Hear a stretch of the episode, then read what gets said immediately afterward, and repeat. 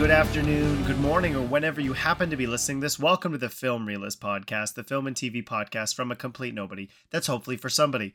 I am your host, Kyle Noronha, dealing with a cold. Could not delay this episode anymore. I desperately wanted to talk about the feature film review, and it worked out perfectly for me that in delaying the review, there was some breaking news that happened within the last couple hours that I am recording this right now. So I'm going to get into the news, which is that we have the finally the two leads of Superman Legacy have been cast. We have a Superman, we have a Lois Lane. Let's get into that and then we'll get into the review of this week which is Elemental, the latest film from Pixar. As mentioned in the intro, Superman Legacy now has a Superman and it has a Lois Lane. David Corenswet will be playing the titular character of Clark Kent, Kal-El, Superman, and Rachel Brosnahan will be playing Lois Lane, the Daily Planet. I don't know if she'll be a Pulitzer winner yet, but eventually I believe Lois Lane does win one in the comics at least. They are both in their 30s. Well, David is not yet. He's 29, so fitting in that age range that James Gunn was looking for. James has said that this is not an origin story, but it is in the earlier years of Clark being Superman there has been debate amongst who was going to get the role amongst the six actors that were vying for the role of Lois Lane and Clark Kent. So they have been confirmed by the Hollywood Reporter and James Gunn that these are the two leads. If you're curious at all, David is six four. I don't know if height necessarily matters. We've had a variety of heights for our Supermen. I actually don't know what Rachel Brosnahan's height is, but I'm going to be completely honest. I am not over overly familiar with his work. I looked up his IMDb, and there weren't a ton of things that I think I would have crossed paths with him in terms of entertainment. I know Pearl was something that really put him on the radar, and some people were predicting that he was going to get the role. I did not watch The Politician. So, in my mind, and this is by no means a shot to David whatsoever, he's an unknown. Typically, that has worked for the role of Superman. You go all the way back to Christopher Reeve, George Reeves. You'd have to go even further back for that. But Brandon Routh, Henry Cavill, they have all been unknowns and have, for the most part, I'd say, been successful in their portrayals of the Man of Steel. Everyone's going to have their favorites, but now there is a new one for a new generation who we will likely see for the first time in Superman Legacy in 2025, written and directed by James Gunn. Rachel Brosnahan is the wonderful Miss Maisel. I always mess up the title of that show. What is it called? Marvelous Miss Maisel another spectacular adjective. She is phenomenal in that television series, winning Golden Globes and Emmys. So, this is one of the actresses that was vying for the role that I thought would be a phenomenal fit for Lois Lane, having that wit and that independence that she will need to portray this character is something we've certainly seen from Miss Maisel. I know that these characters, it's hard to address overall excitement or disappointment. Sorry, I should correct myself. It's easy to address whether or not you think that these actors are going to fit the role. Personally, I feel that it's a wait and see at this point. I'm obviously reacting because I know it's something that I'm assuming if you're listening to this, you wanted to hear me react to, but I'm more curious about what David looks like in the Superman suit, particularly are we going to have a unique suit that's similar but also its own thing rebooting to some degree the DC universe, the DCU as it's going to be called moving forward, is going to be a monumental task for James Gunn. And now that we actually have some on camera talent that we know we are going to see with the Howling, not Howling Commandos, that's from Marvel. Oy, oy, oy. But with the Creature Commandos, we know that those actors are likely going to be portraying them if they do eventually make it into live action. So, Superman being the first film we are going to be getting out of the DCU universe is exciting. We now know who's going to be in the suit and who's going to be the Lois Lane love interest to some degree, I would assume, but I'm hoping that the portrayal of Lois does fit more with how we have seen that character this is a terrible sentence, I apologize, but how that character has been more independent. Well, has that has been there for most of the characters run. Lois has had her own interesting stories that have not necessarily had to do with Superman. whether there's an investigation that she's involved with. I've always enjoyed that aspect of Lois Lane where there's an investigation, whether that's into something that necessarily has to do directly with the A plot or potentially could be an investigation into who Superman may be to be her big exclusive. Time will tell. We will get to see production stills, trailers. There's a long ways away before we get this movie in July of 2025. So there you go. That's my opinions on the casting of Superman and Lois Lane. Now I'm going to get into a non spoiler review of Pixar's latest film, Elemental. Apologies again for how I sound. I'm trying to get through this. I didn't want to miss a week. And this is a film I want to review because I want to recommend you go out and see it. I think that this film was marketed marketed horribly by Disney. This falls under with same sort of issues we had from the marketing for Strange Worlds, Turning Red to some degree, although ultimately that just got dropped on Disney Plus, which is something that is disappointing to me. But Elemental's marketing campaign, unfortunately, I think presented the most surface level element pun I guess intended of what the film has to offer, which is yes, there are people made of different elements. How could they possibly get along or potentially fall in love? And while yes, that is present in the film, because it was not in the marketing material, unfortunately, I can't get into why. I think this is one of the better Pixar films in quite a while. Going all the way back through, looking at it, Lightyear is a movie I did actually quite enjoy, but outside of Turning Red, over the last three years, it's crazy that there have been this many films in three years, but in six years, we've had Onward, Soul, Luca, Turning Red, Lightyear, and Elemental. Outside of those, Turning Red is my favorite, but I think Elemental is just as good as Turning Red. Onward, I was not a big fan of. Soul, I thought was good, but had the potential to be something really special, like something like Inside Out. Luca, I was not a fan of. I don't want to get into a Luca review because that'll make me sad. But Ember and Wade as the two protagonists present something very different we haven't seen from quite a while. Wade being the male lead of the film is very emotional and there in pop culture in general there has been this push positively to destigmify what a man can be or the gender of man and I think the fact that they were the prota- one of the protagonists of this film is somebody who is very in tune with his emotions and talks about how he's feeling is happening more and more frequently. And the fact that that is presented here in another children's animated film, one that is family friendly, I commend Pixar for doing that. Obviously, I've already mentioned Inside Out, and that got the ball rolling, at least from this studio, in terms of it's okay to be sad. That emotion is important, and it's just as important as the other ones presented in the film.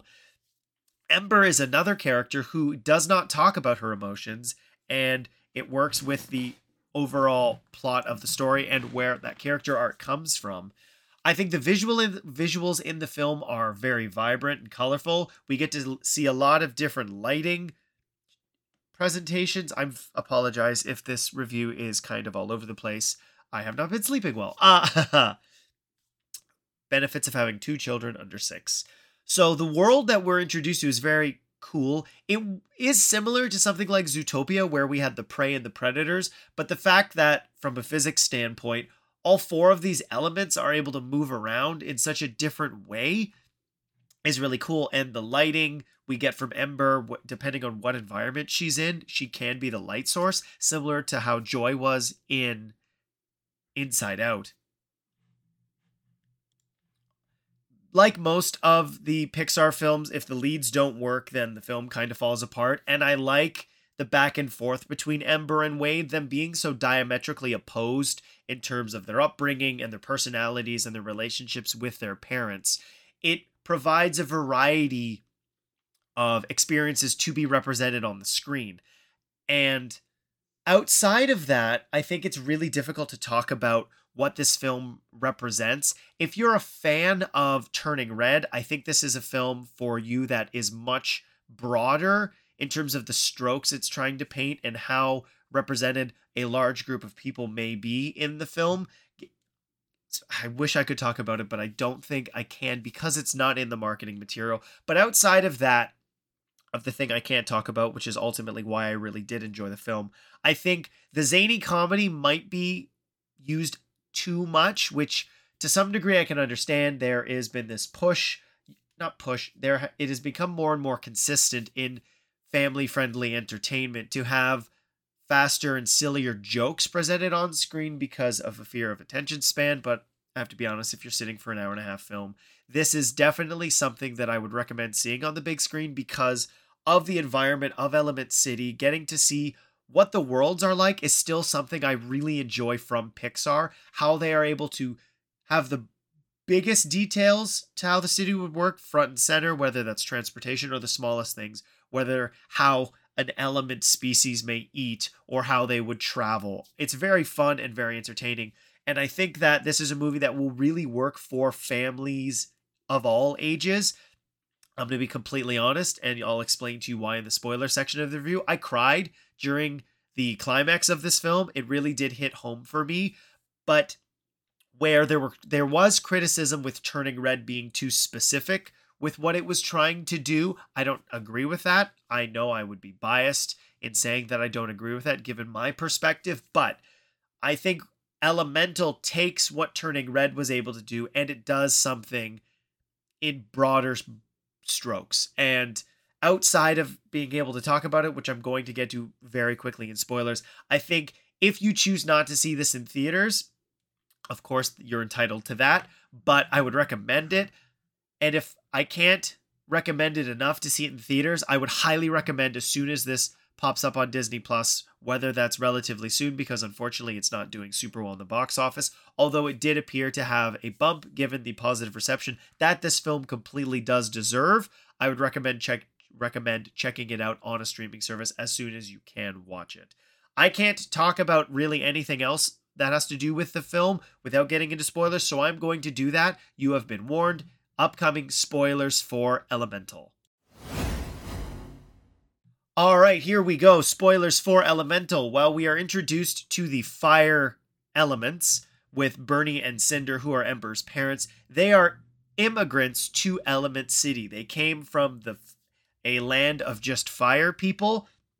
This is something that the film un- confusing to me does not market. So Turning Red was a film that some argued was too specific with its culture because the fact that it was very specifically Toronto and then also very Asian in the story that it was telling. Now, being somebody who is biracial, I really did relate to everything that was happening in Turning Red, but the fact that the elements representing different cultures in this film are not one specific. I'm going to get into why I felt that Bernie and Cinder were something were leaning towards something more specific, but in terms of the strokes of the story, their immigrant story and having to deal with the relationship they have with a daughter who has grown up in this place that is full of possibilities is something that I would say is a thousand percent universal. Whether you are second generation, first, third, fourth, fifth,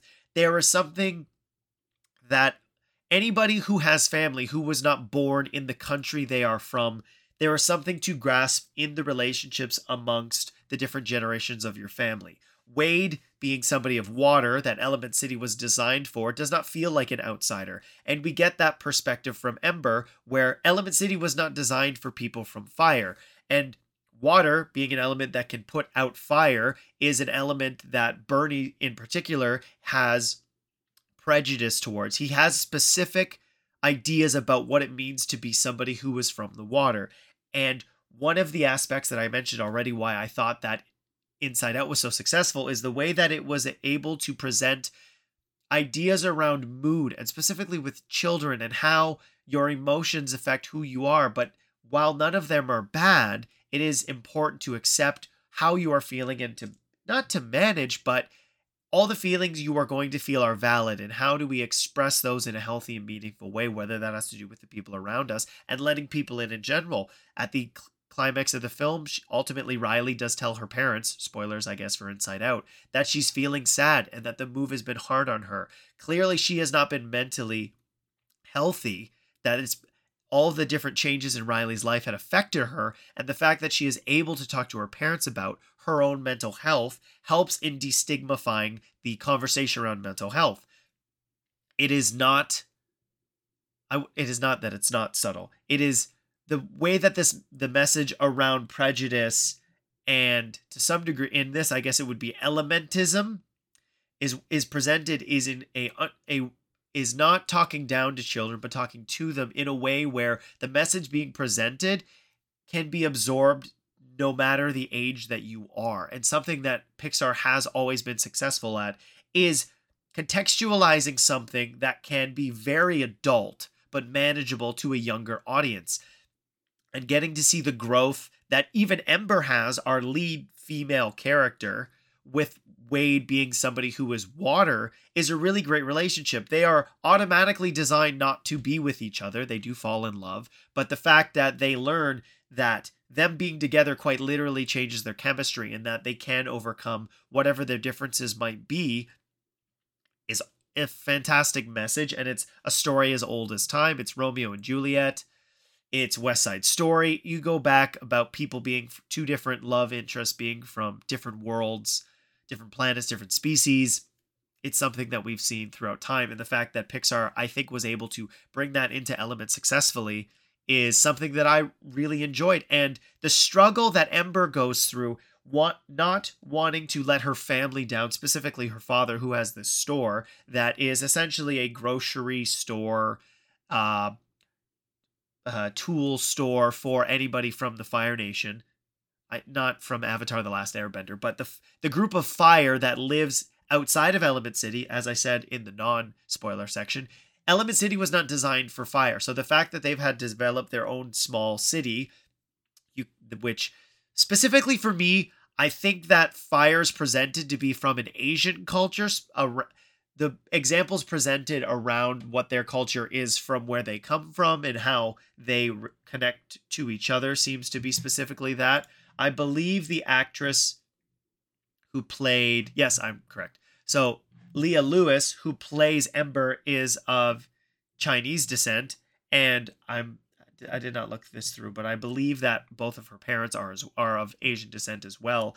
And in presenting the outsider immigrant story in an element as to uh, as as opposed to a specific race, I think allows the opportunity for this message to be significantly more universal than for somebody who hit the speed bump with, well, I'm not Asian for turning red, so I can't relate to what the story they're telling is. Which, again, I don't necessarily agree with, but if that was a barrier for you into absorbing the rest of the story, which is just about a mother and her daughter, I think having that element being removed as a speed bump and getting into the film, that the the arcs for both characters, Wade realizing that Ember is right about things he probably is and isn't, and Ember realizing what has been bothering this her this whole time. It's something subconscious that she wasn't even willing to talk about on her own, but in developing this love for Wade, realizes that she has repressed this want to go and do something of her own right. We learn that she is a phenomenal glass maker and Wade's own family, who, again, from an ec- economic standpoint seems to be rich as they live in this fancy apartment in the middle of Element City. So while we also get a allegory for the immigrant story, we also get one from the economic standpoint, which does typically tend to be the case from families that have been in their country for generations or somebody who showed up relatively recently whether that's one or two generations ago there is this thing of generational wealth that carries down throughout your generations or throughout the lineage of your family.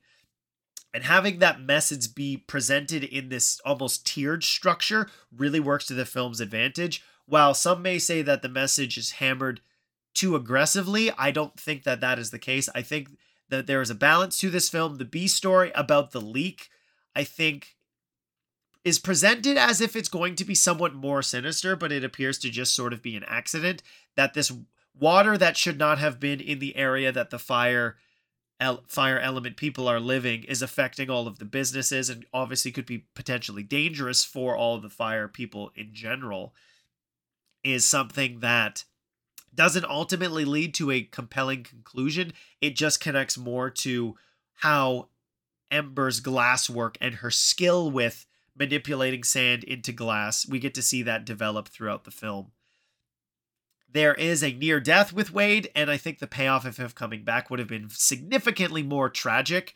And the relationships with everybody getting to evolve and seeing everyone's perspective and the meaning behind each of the perspectives and realizing that there is a different point of view is again a very healthy message that is presented in not a high horse standpoint, but it's a learning opportunity. And as diversity, representation, and equality continues to be a part of film and TV moving forward, this film has the opportunity to be, as I said something earlier, something that is universal. And I, again, at the end of it, I would recommend you go and see it. It's fun.